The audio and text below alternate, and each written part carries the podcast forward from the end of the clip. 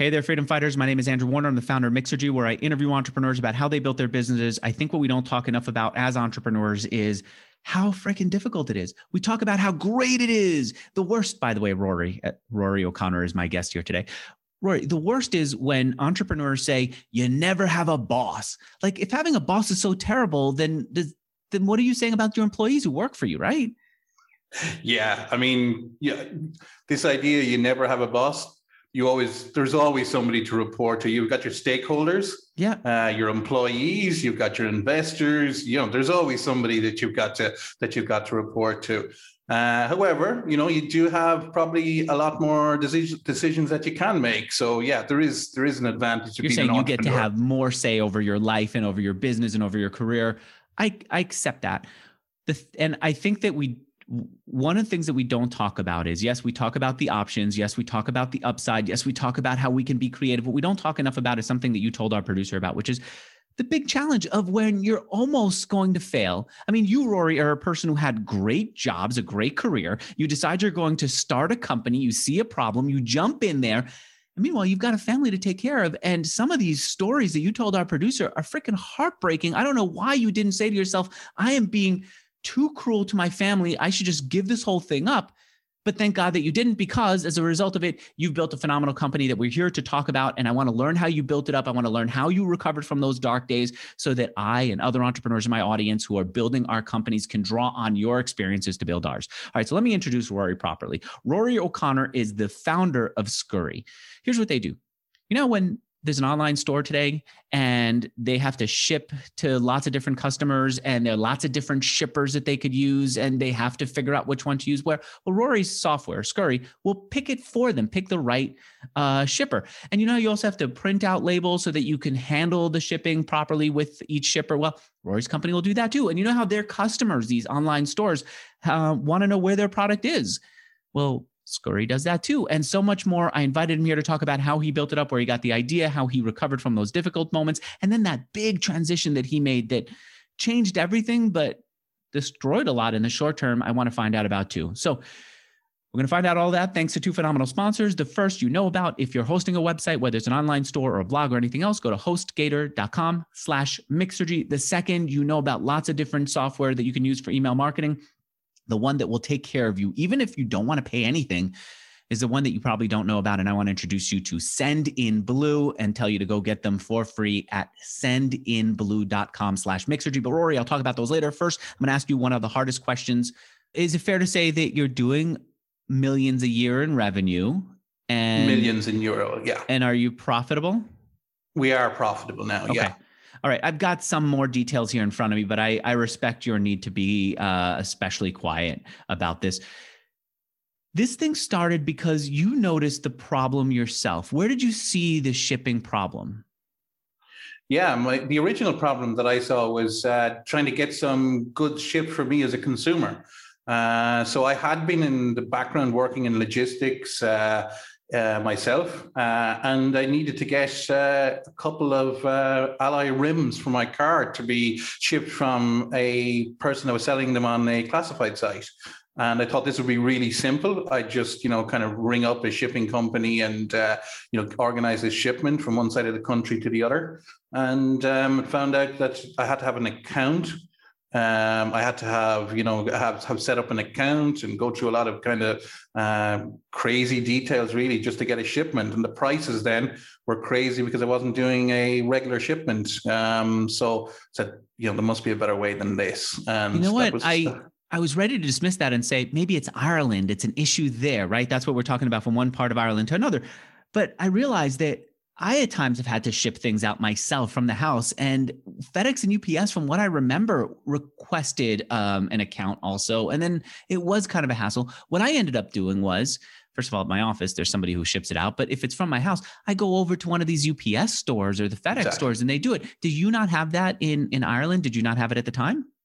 No, and uh, we didn't. We didn't have as much coverage, but also uh, the variety. So parcels are a little bit easier, but when you've got something that's like a set of uh, alloy rims that needs to go on a pallet, so it's less than load. It just got a. It just was a bit more complicated. So um, yeah, it was uh, the idea originally was a one-stop shop that could ship anything for a consumer. and um, yeah, came up came up with that idea from my own problem. And this was you saying, "I'm going to start a business." You then went to Enterprise Ireland, which helped you think about this. What's Enterprise Ireland? So it's an agency in Ireland that helps entrepreneurs actually build businesses and businesses that are built to export either products or services. And that's where you connect. They actually introduced you to Eric Ries, the creator of the Lean Startup. Yes. They did. They had a fantastic program, which was kind of like an accelerator program and they introduced us to Eric Ries. And uh, yeah, I got to got got to meet Eric, who's actually sat and talked to me about you know how I should uh, change my uh, approach to software development from uh, which it was waterfall at the time to to lean. Can yeah. you describe where you were, how far you'd gone before Eric said, "Try this other way," so that we can see the before and after? Yeah, we were ready to. We were almost ready to to ship the product. Um, we had to put in a payment engine was the last bit, and Eric actually said to me, "Do you know what? Um, why don't you just ship your product and try and get some cons- customers on the website now? And if you get a customer, let's collect a check." and never mind putting on the payment engine because I bet you you'll have a lot more problems of people uh, coming on and just bouncing off your website before Wait. you actually get to collect any money. He said accept checks just to see if anyone well, he knew. He knew that I wasn't going to get. I was going to have so many problems that I probably wouldn't have got somebody through to the uh, ah. to to the to, to the landing page and to payment page. Meanwhile, how far along had you gotten before you talked to him? Uh, so we had kind of built everything um, except for the payment engine. We were just plugging the payment engine in at that stage. Yeah. Okay. And then you, to your credit, I, I, think a lot of people would have said, I'm just so close. Eric might be right if we started in the beginning, but we're a little bit further along than he anticipates. Let's forget it. You actually said, I'm going to take his point to heart. And you did start selling we actually put up a um, we put up a uh, yeah a, a Google uh, AdWord account there and then and launched the, the site. Throw some customers to the uh, to to our landing page, and guess what? They all bounced off, and nobody went went further because the messaging was pretty crap, and we had lots of things to learn. Ah, what's one of those things that you needed to learn in retrospect? Yeah, I mean, uh, you know, getting your value proposition right, and uh, you know, con- we were spending a lot of time considering you know the whole process rather than just taking it iterative and taking step by step and seeing how people went through the flow and um, yeah it was it was it was quite a lesson who are you targeting we were targeting uh, consumers uh, who are on uh, sites like ebay and um, they were they were the main uh, targets. So we were able to get those onto the site. But then you know things like uh, them having confidence in us, um, you know, shipping their goods around the place, uh, giving us money, etc. Because you know, you think their consumers are buying up somebody secondhand. Uh, so there's a lot of things that we had to kind of work out in our messaging, uh, proof points, um, lots of stuff. I don't understand stage, why, yeah. Rory. Um, and I, I think I wonder if it's because I'm not following the early days. It seems to me like all you're doing is or all you were doing back then is connecting somebody who was using a service like Craigslist, right? Um, yeah. With a shipper, why does anyone need to trust you? All you're doing is collecting payments for the ship and then routing them to the right shipping company, right? Or were you taking possession? Of the ship? Yeah, but I mean, product? they were looking at the brand Scurri, okay. and it wasn't UPS, and they'd never heard of us. Mm. Um, but weren't you connecting so, them with yeah. UPS or DHL or anyone else? we were connecting them with them, but at the first stage, the first stage where they landed on the page, it was us. It was our branding, and this is all ah. the stuff that we ah. learned uh, as as we were going. Yeah, so yeah, it, it, it was a you know it was very much a learning process. Got it. So consumers, even though they see that you will connect them with these bigger brands, they still don't trust you, and it's not enough to have those brands logos on your site to build trust. Okay, what did you do to get over that? So what we did to get over that was again usual stuff about you know put, putting up uh, you know examples of people who had used their service, uh, testimonials. Uh, you know, we were being kind of I think probably too clever with the um, you know kind of uh, short form, you know, very clean kind of uh, website, and we found that a kind of more longer form mm. with you know plenty of descriptions, plenty of examples, and even sometimes the photography stock that we use, we found that you know, stuff that we thought it looked really well um, probably didn't work so well. More kind of natural photographs and stock images kind of tended to work better. So we was, when when Eric helped us with you know the kind of experimentation, we started to experiment with lots of different um, processes. And you know what I found is I became quite agnostic about web design. It was more about you know well what worked, what actually what worked in terms of data rather than what I, I preferred by looking at it. You know. Yeah. Okay, and so you started experimenting more and more to get people on the site in the early days. Part of what you did was you just reached out to friends and friends of friends, right? What was your approach?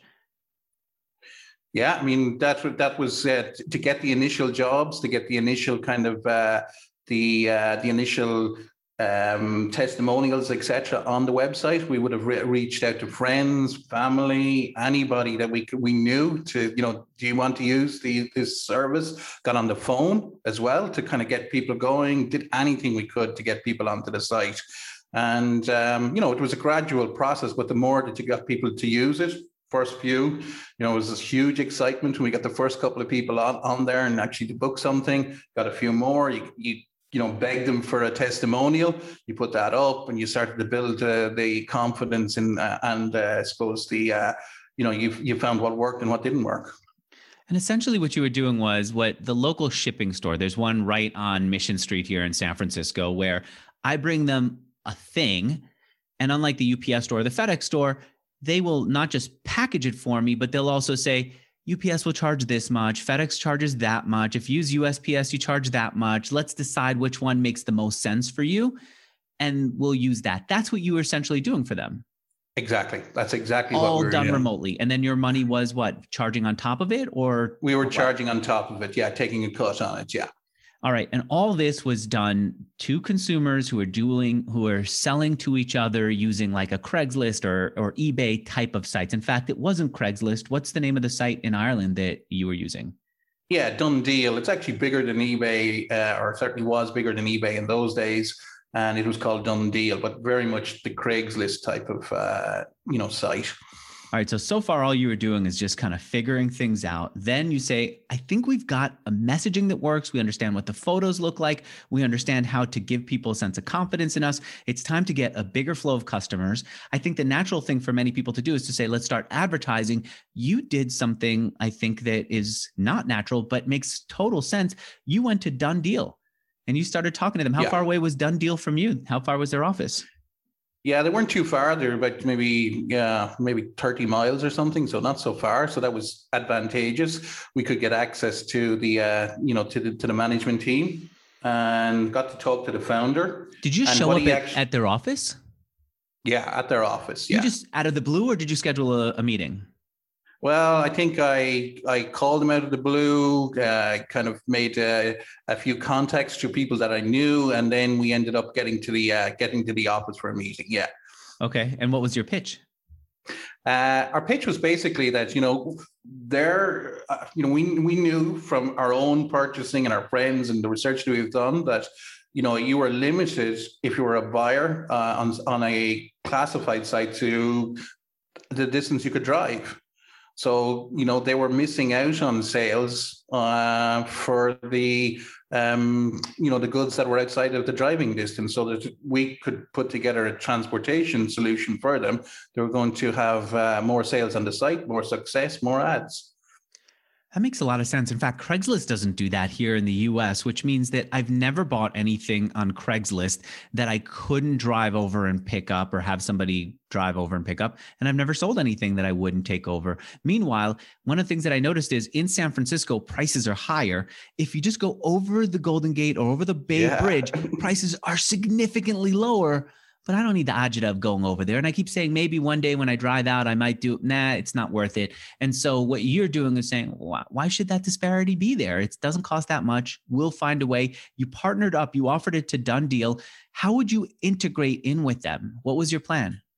Yeah, so originally we thought, you know, we might uh, integrate and do a, you know, an API integration, but the DoneDeal team didn't have a lot of time. They kind of gave us uh, you know, kind of said, okay, sounds like a great idea, but how can we do this low, lowest touch possible? So they basically gave us a banner uh, on the side, and we we kind of uh, faked the done deal site to make it look like it was an integration on the banner and uh, so we basically put made it look like it was a deep integration but it was actually using the banner uh, as a step into our website sounds like they read lean startup or actually eric Ries's blog back then the book hadn't been i, written, I really right? listened to him yeah it sounds like so this is you doing it again on their platform how did that work out when it's just a banner i wouldn't have thought that people would, would look at banners even yeah, well, the banner just looked like it was a delivery uh, plug-in or a delivery solution on the side of the ad. So when you went into the ad and the side banner, it ah. just, you know, it, it had an arrow pointing to it, said, you, you know, if you wish to get this delivered, you know,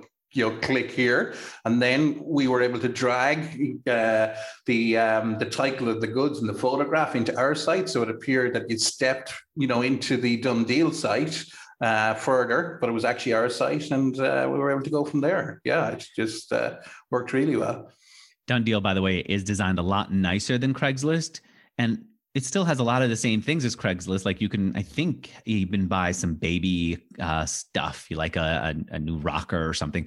But the interesting thing for me about Done Deal is they have a whole farming section where you yeah. can get farm sheds. You can, I think, you could buy poultry on there. Am I right? Yeah, yeah, it, you know, it's huge in the farming and the agricultural community. It's absolutely massive. Uh, cars, um, the agricultural side, and the um, yeah, just general kind of Craigslist stuff. Yeah, here it is. I could get hens, 12th yeah. uh, generation farmers. Wow. We actually I... shipped a parrot once. So yeah, we actually had a yeah, we uh, we allowed we allowed uh, shippers to sign up as well. So we had all kinds of shippers, not just parcel shippers, people who would ship boats and uh, people who would ship livestock. So actually, one of the uh, one of the items that uh, our livestock that we shipped was actually a parrot. So uh, we had this guy who shipped animals, and he came and collected a parrot for somebody, and you know brought it to the other side of the country. Wow, wow, that is a benefit that you can't get over at the local shipping store here.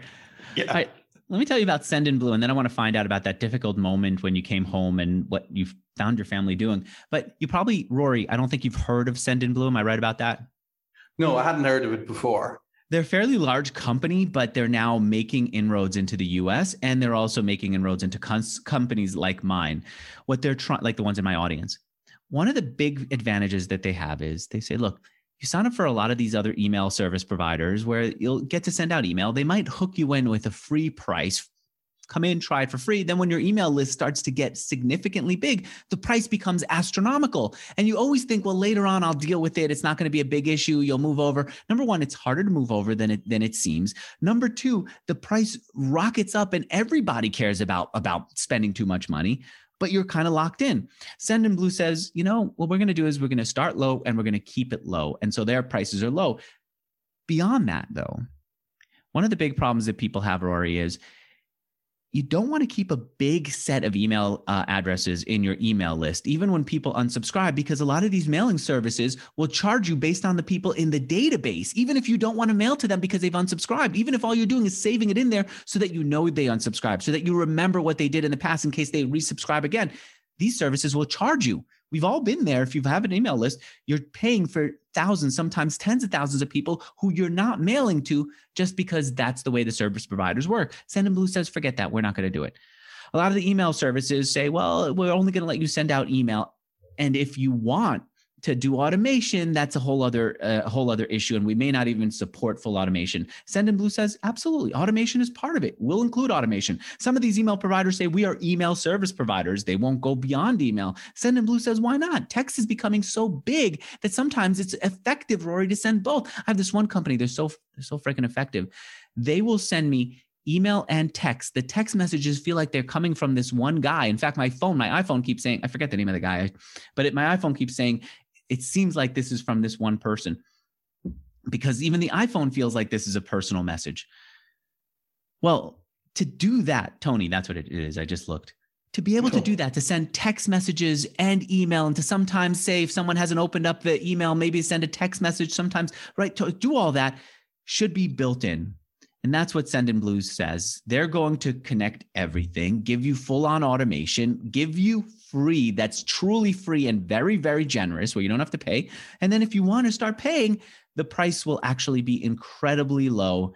because it doesn't cost that much to send out emails. Some of my friends have created these email marketing companies and they say, look, this, it costs us fractions of pennies to do this. All right. So if you're curious about Sendinblue and you want to try them out, I'm going to let you, anyone in my audience, go and use them right now for free. All you have to do is go to sendinblue.com slash mixergy. Sendinblue.com slash mixergy. They've got phenomenal ratings. They have not entered the startup space that is in my world, but they are now coming in with a force. And I urge you to go try them out. Sendinblue.com slash mixergy to get to use them for free right now. One of the stories that you told Ari is about, yeah, but the way you had a great job. You come home and you see your family, your wife, your kids huddled in bed together. Where where was this and what happened? Why were they doing that? Yeah, I mean, at one stage, uh, I was spending a lot of time in the UK. So we had started to look into the UK market, and I was uh, spending maybe four or five days a week in the UK and I came home and uh, you know things were tight at that stage because you know we literally pumped all of our cash into the business. And uh, my wife and the kids we four kids were in the bed. And I said yeah hey you know it's five o'clock in the in the evening. What's going on? And my wife said oh well you know we don't have money for heating at the moment. Um, so we're just kind of you know kind of sitting in the bed here to keep warm. And I went oh my god what the hell am I doing uh, at this stage. Why? Why did you continue with the business at that stage? Just such we just had, and it's not just me. My wife as well had such a belief in you know what we were doing.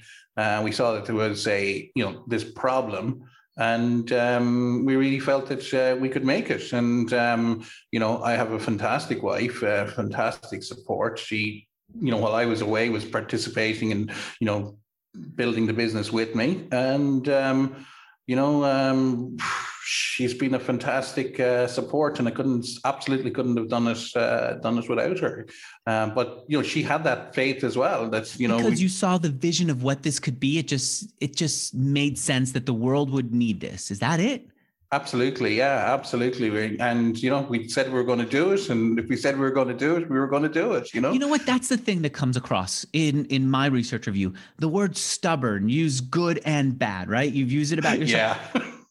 Give me an example of something that you do where you say, "I said I'm going to do this. I'm going to do this," and in the end, you say, "I only did it because I'm stubborn," but you accept that that's who you are. Is there some other aspect of your life where you're stubborn like that?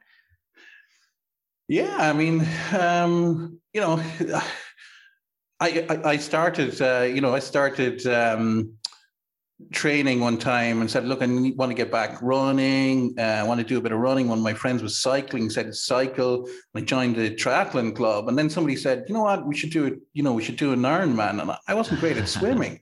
And I just went, oh, okay, yeah, let's do that. And then, you know, I kind of had said that I was going to do it. So, so I can't really back out now. So I had to go back and learn how to swim properly because I was just barely able to do two lengths of a pool and I had to go back and start. And 18 months later, I finished, finished the Ironman. Like I did it. Like, you know, it was just, uh, I just said, hey, I'm not just giving up. I gave up you know, I like having occasional drink, uh, you know, kind of change my whole lifestyle, give up, uh, you know, alcohol and just uh, kept going until I, until I finished it. Yeah. And you know what? I've got to say, to say I finished an Ironman is a significant thing. To even say I finished a marathon is not that significant because they'll let anyone finish, right? You could take as much time as you want. There are people who literally days after the New York City Marathon is done will finish, and they, in many ways, will get headlines because here's the last person to do it so the day after or a few days after. Ironman, they have a severe cutoff, and that means that you've got to finish yeah. a marathon run, the equivalent of a marathon bike ride over 100 miles, two mile swim. So marathons in three different sports. Okay, I get that.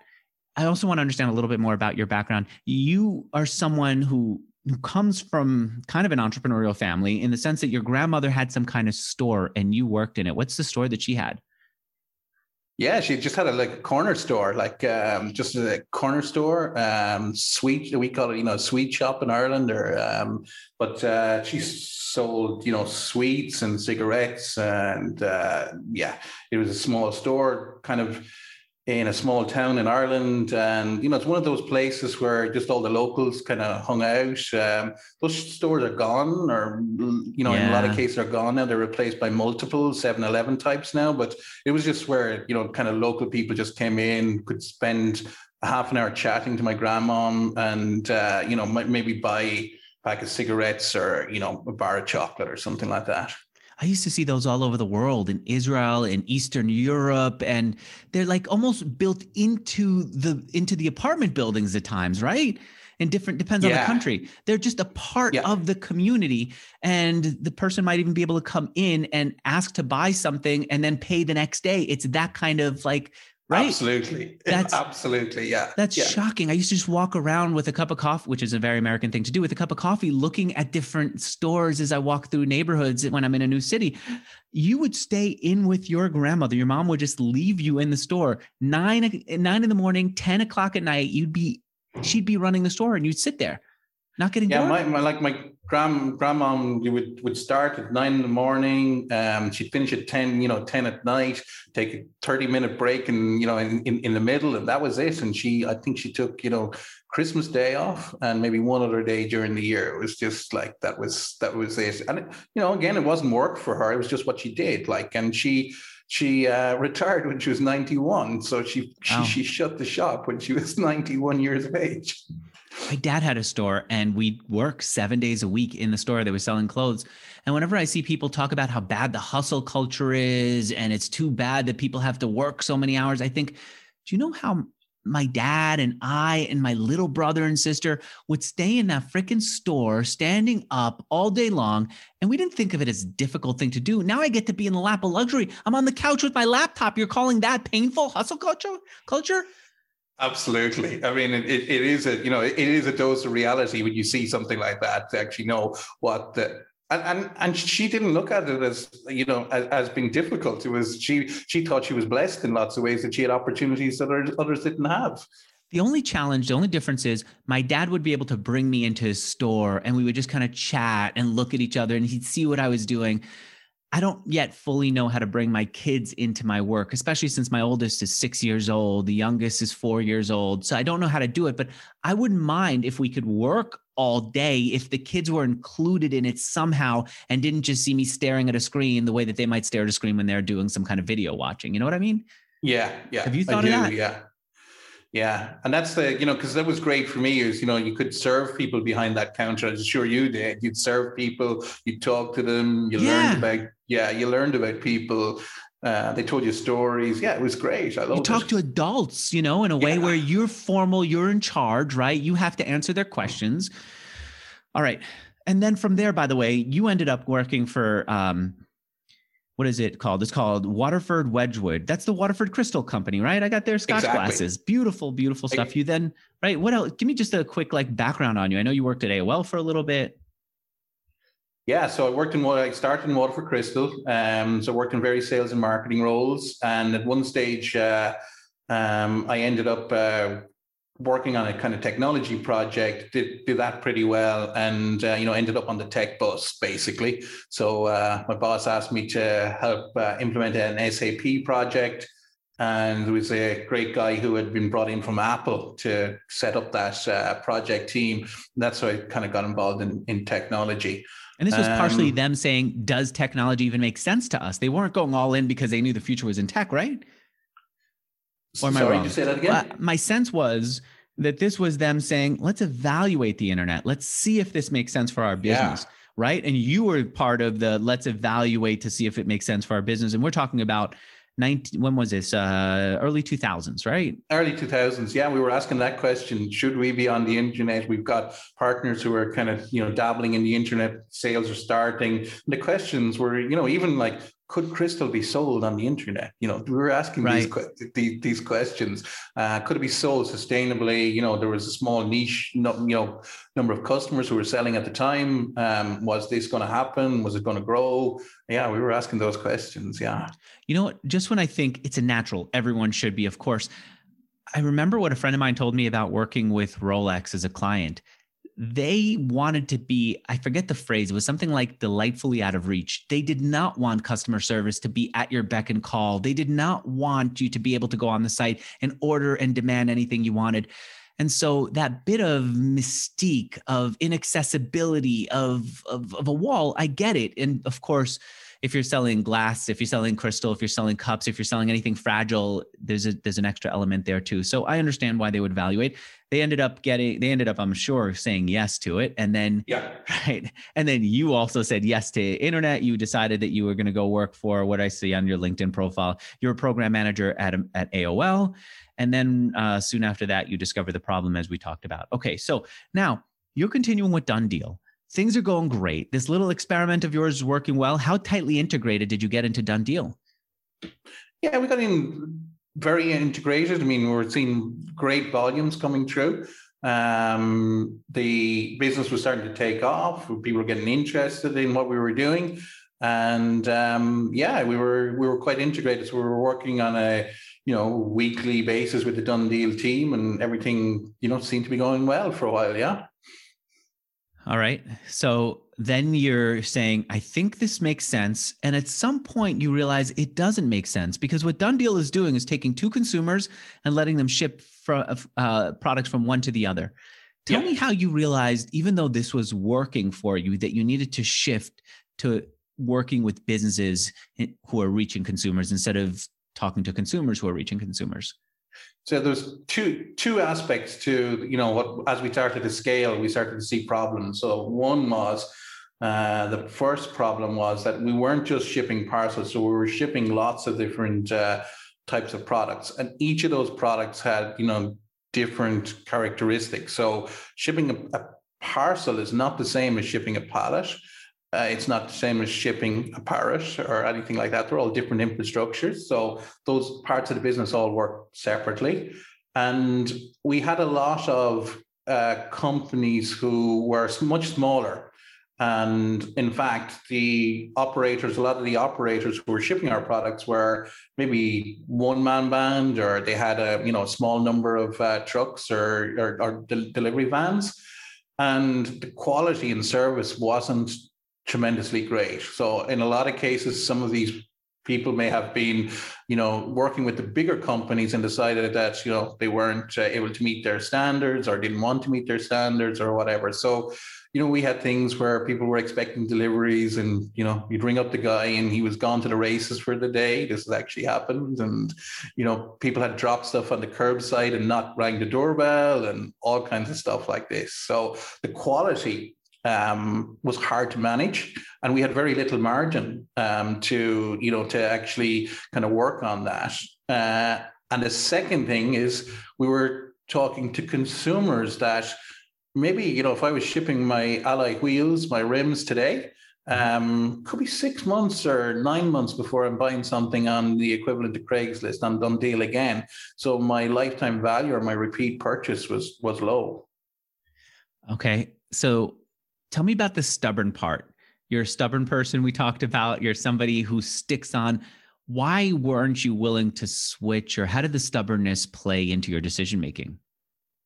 Yeah, I mean, I probably should have made a decision quicker, you know, on hindsight, but you know, you have to blend the sticking with it and you know, kind of uh, giving it enough time with the um, you know, with that kind of stubbornness, I suppose, of actually spending too long. So in hindsight, looking at it, we probably spent too long um, trying different options to make it work rather than making a big pivot.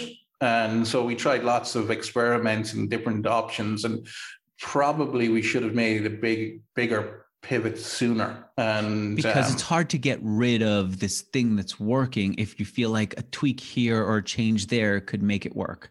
Exactly. To make it pay off. Okay.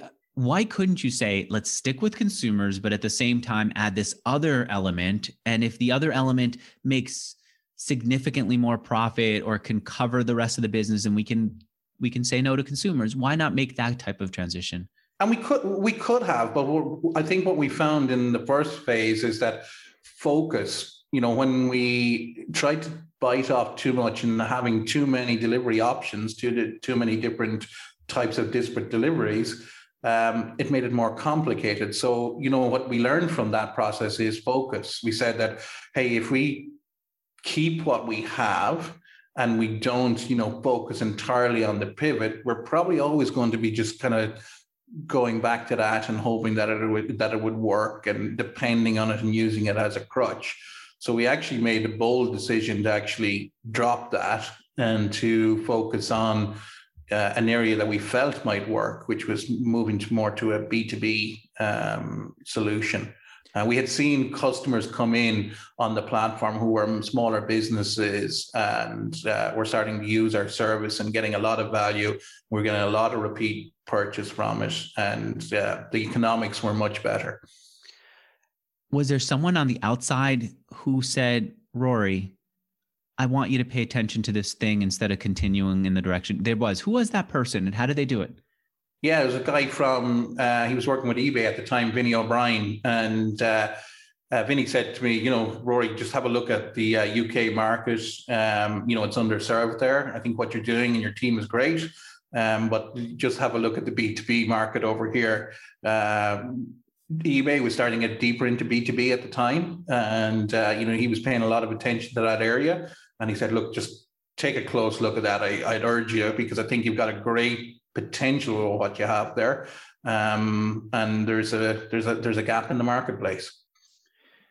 All right. Um, let me talk about my second sponsor and then come back into this. By the way, my second sponsor is, is HostGator. I talk about them for hosting every kind of website. They also allow people to host uh, online stores. I'm looking this up right now.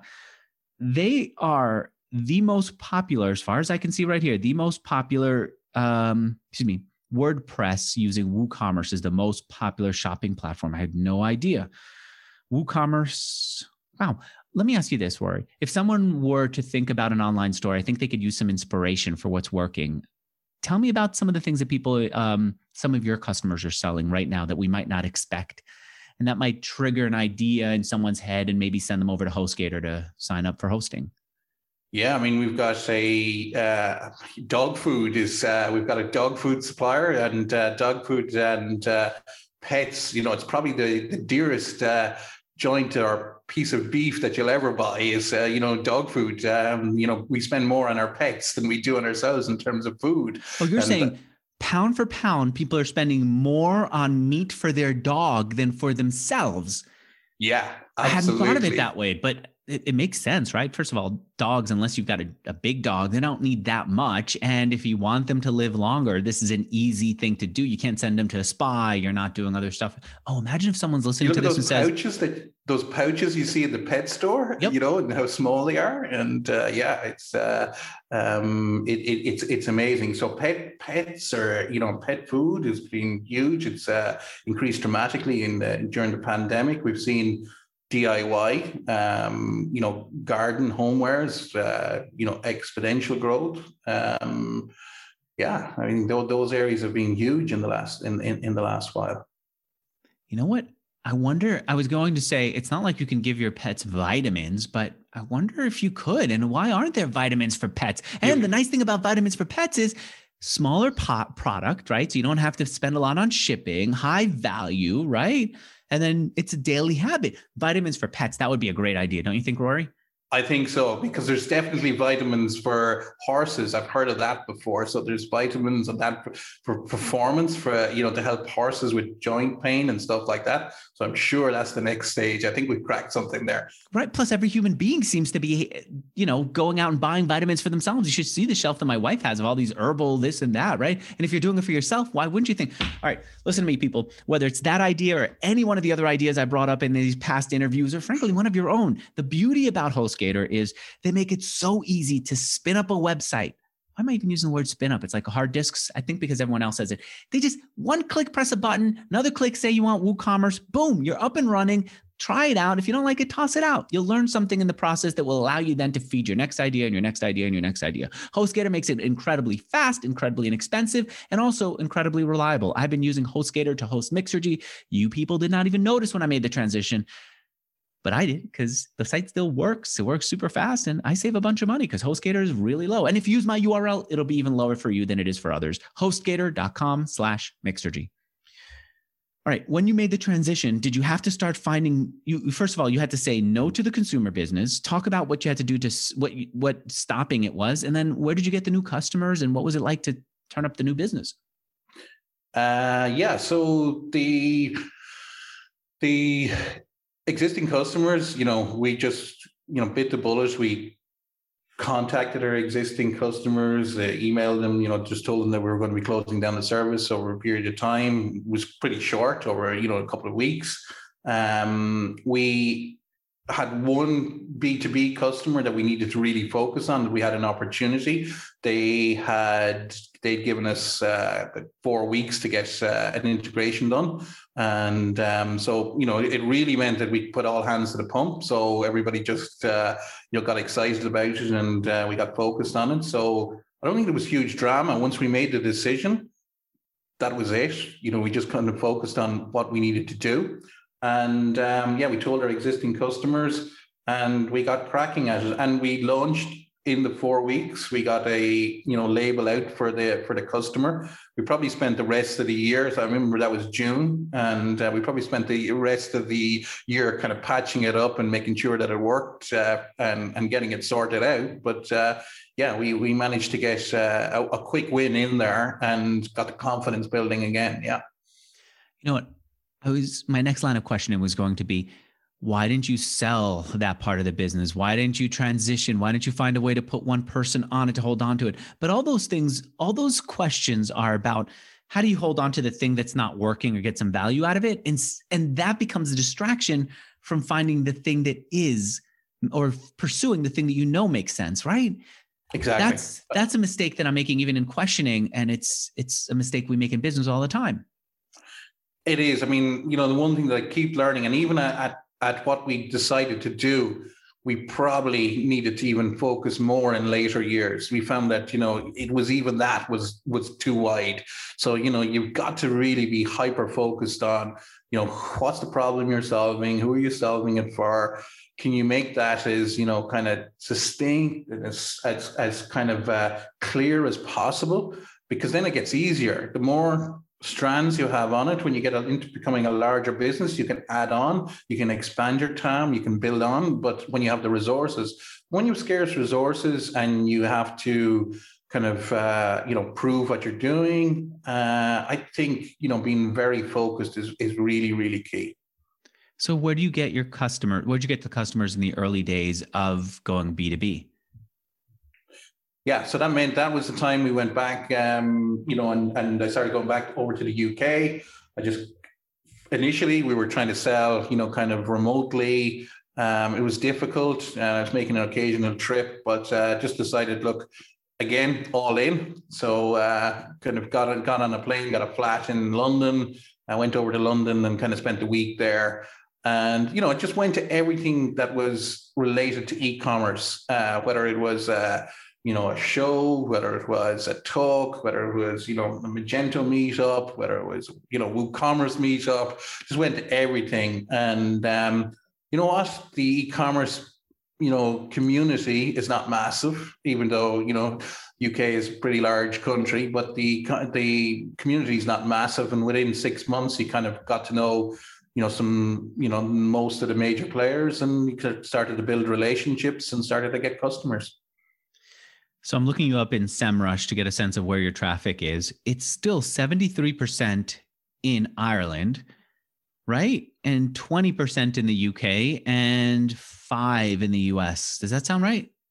Yeah, but I, I, that's our traffic to our, I suppose, site. to our, our site. So there'll be a huge amount of interest, I suppose, in, in the um, in the company from Ireland. Um, our we've about 90% of our customers are UK are UK based. So our oh, customer okay. base is about 95%. So it's a lot of people coming to your site because Irish Pride, this is a company in Ireland that started that's doing well. We want to understand Recruiting, it. Yeah, Recruiting. PR, yeah, kind of kind of that stuff. Uh, yeah. Got it, got it. And then of course, uh, people, your customers, customers, the big traffic is not going to be on your site, or is it? Uh, so our customers, customers, yeah, and that's another point. Some of our, yeah, some of our white label customers come to our site, and we've got big white label customers in Ireland. So our, our, there's a lot of volume of customers, smaller customers come on our white label product, come to our site. Uh, whereas our larger kind of mid-market customers would be coming um, would would not come to our site, would go, go through the uh, uh, their own site. Yeah. What is they that? What's the white label part of your product? Yeah, so we have a white label. So we have a user interface that uh, we generally our our product uh, we sell it directly to customers that are you know kind of mid range, so it's mid market. But we sell a white label product to customers who would have thousands and thousands of customers. So we customers with 7,000, 5,000, 5,000 stores. Yeah, exactly.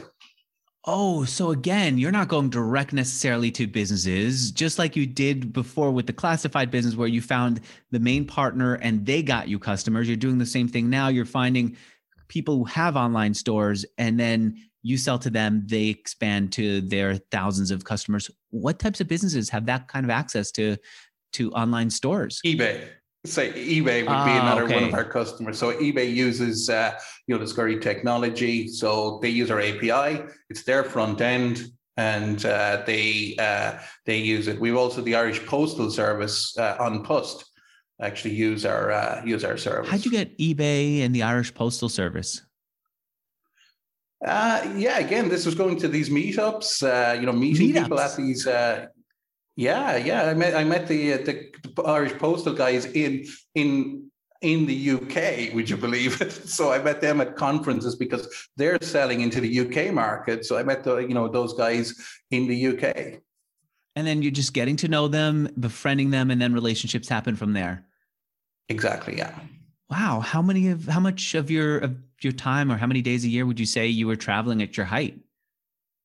Uh, I was in the UK 42 weeks out of 52. Oh, wow. Okay. And now it seems like you're cutting back. Am I right? Well, first of all, COVID said stay home.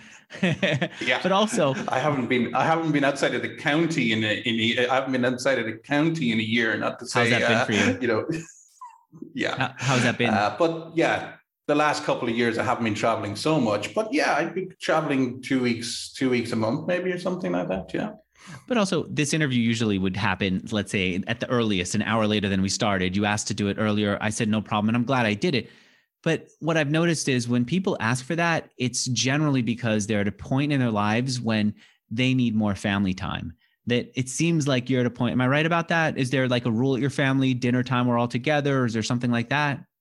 There is, yeah. We've we've we've we we try our best now because again, you know, I was away for you know the, the, the previous ten years. I kind of spend a lot of that time away, so you know I'm a bit more precious about my my own personal time now. And yeah, we have we have things like that about trying to be together for dinner, etc. As much as much as possible.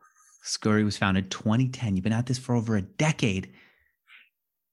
You ever feel like everyone else is selling after seven years, becoming unicorn? What am I still doing here, or you're you're still good on it?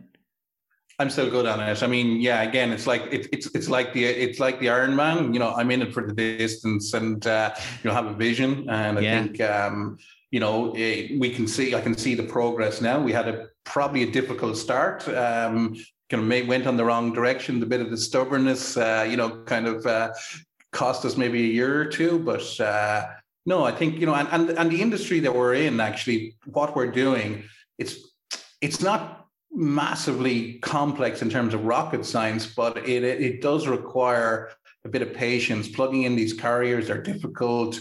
Uh, there's no standards in the industry. It's a lot of, uh, you know, you've got to find out, you've got to work it out. There's no manual out there. There's no, you know, you, you, so it, it's taken us a bit of time to kind of develop the capabilities that we have. We believe that that's a bit of a moat now because we've done the hard yards. We've put the time in, we understand it, and it gives us a bit of a moat. All right. So when we started this interview and I asked you millions in revenue, obviously millions in revenue, can you give me a sense without like violating your own your own rules of what you can say of where revenue is? Are we talking tens of millions? Can you say if it's over 40, over 20? Any anything that's even a, a wide range would give us a sense of how far it's come. Um, I can give you it, it's it's just you know I can say that it's between uh, at the end of this year it will be between you know kind of five and ten Okay, that so, gives us a sense of it. And how many years did it take for it to to actually click in, where you felt like, okay, this business now makes sense. Now we need to grow what we've built. We we made sense of it up until here. Now we need to grow it. How many years did that take? Yeah. In in reality, you know, from from 2010 to 14, we were on the old model. So it took us then 2014 to 16 to build the new the new model. So really, it's from 2016. So in reality, you know, kind of look at it that you know we learned a lot from the early days, but you know we had to throw out the entire code base. We had to start all over again. You know, it really was uh, almost a complete new start. Uh, so uh, you know, I look at it that it's a 2000 to 16 with a lot of learning in the you know in the pre, in the previous few years before that. Yeah. All right, let's close it out with this then. What's what's next? Are you? I'm assuming you're doing this interview with me because you're thinking about more expansion in the U.S. or is there something else? Uh, just more on a you know a more expansion on a global basis. So we've seen phenomenal growth this year. Our growth has been absolutely phenomenal. I think it's the base that we've put in. So we're looking at. Uh, we're looking at growth in you know a couple of different areas. Uh, we're looking at uh, Europe and then looking at you know, potentially strategic partnerships into the uh, into the US. Um, the US, I think, again, we found that working with partners, like we discussed in our, in the interview already, has been really beneficial for us. So, you know, if we find the right partner in the in the US, I think that's the way that we'll go. All right. That's the biggest takeaway for me from this interview. Well, actually, there are a bunch. Here's what I got. Number one, listen to Eric Ries. Even so many years later, I feel like Eric Ries receded. He's now creating the long term stock market, right? He decided that that's his focus. So he's not out there championing these lean startup ideas. And in many cases, people have accepted them. But I think the vocal people who are talking about lean startups are the ones who are disagreeing with it. And they feel like they can make a point and a name for themselves by arguing with the thing that, that's working but his ideas made sense for you and they continue to make sense. Start out small, put a minimum viable product out there, and then build out on it. So that's the first thing that I've got from you. Number two, when somebody comes in with a new idea that makes sense, be open to it, even if you're already so far invested the way you were in creating your full product and creating a payment process and selling it. Good ideas make sense.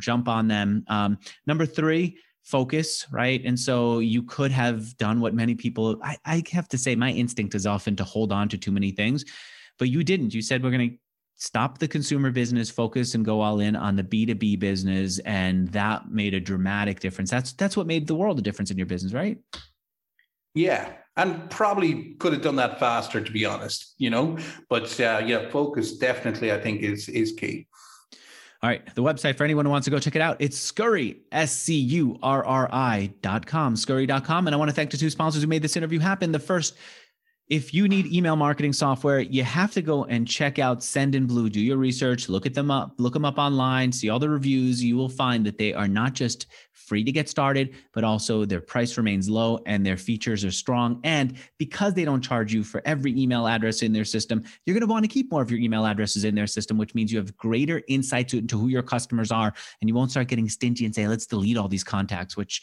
is such a painful thing to do if you've got an email, uh, an email list. But just about every email software requires you to delete it if you want to save money. All right. Anyway, go check them out. Sendinblue.com slash Mixergy. And finally, if you're selling dog vitamins or anything else, go to hostgator.com slash Mixergy. You'll do yourself a favor and your business a favor. It'll be strong and and I look forward to interview people who do that. Roy, how great would it be if three years from now we do an interview with an entrepreneur? She says, I, I heard about vitamins for dogs. I did yeah. it, Andrew. It was a crazy idea that I just did for fun. Turned out it made sense. All right. Thanks, Rory. Good evening and bye.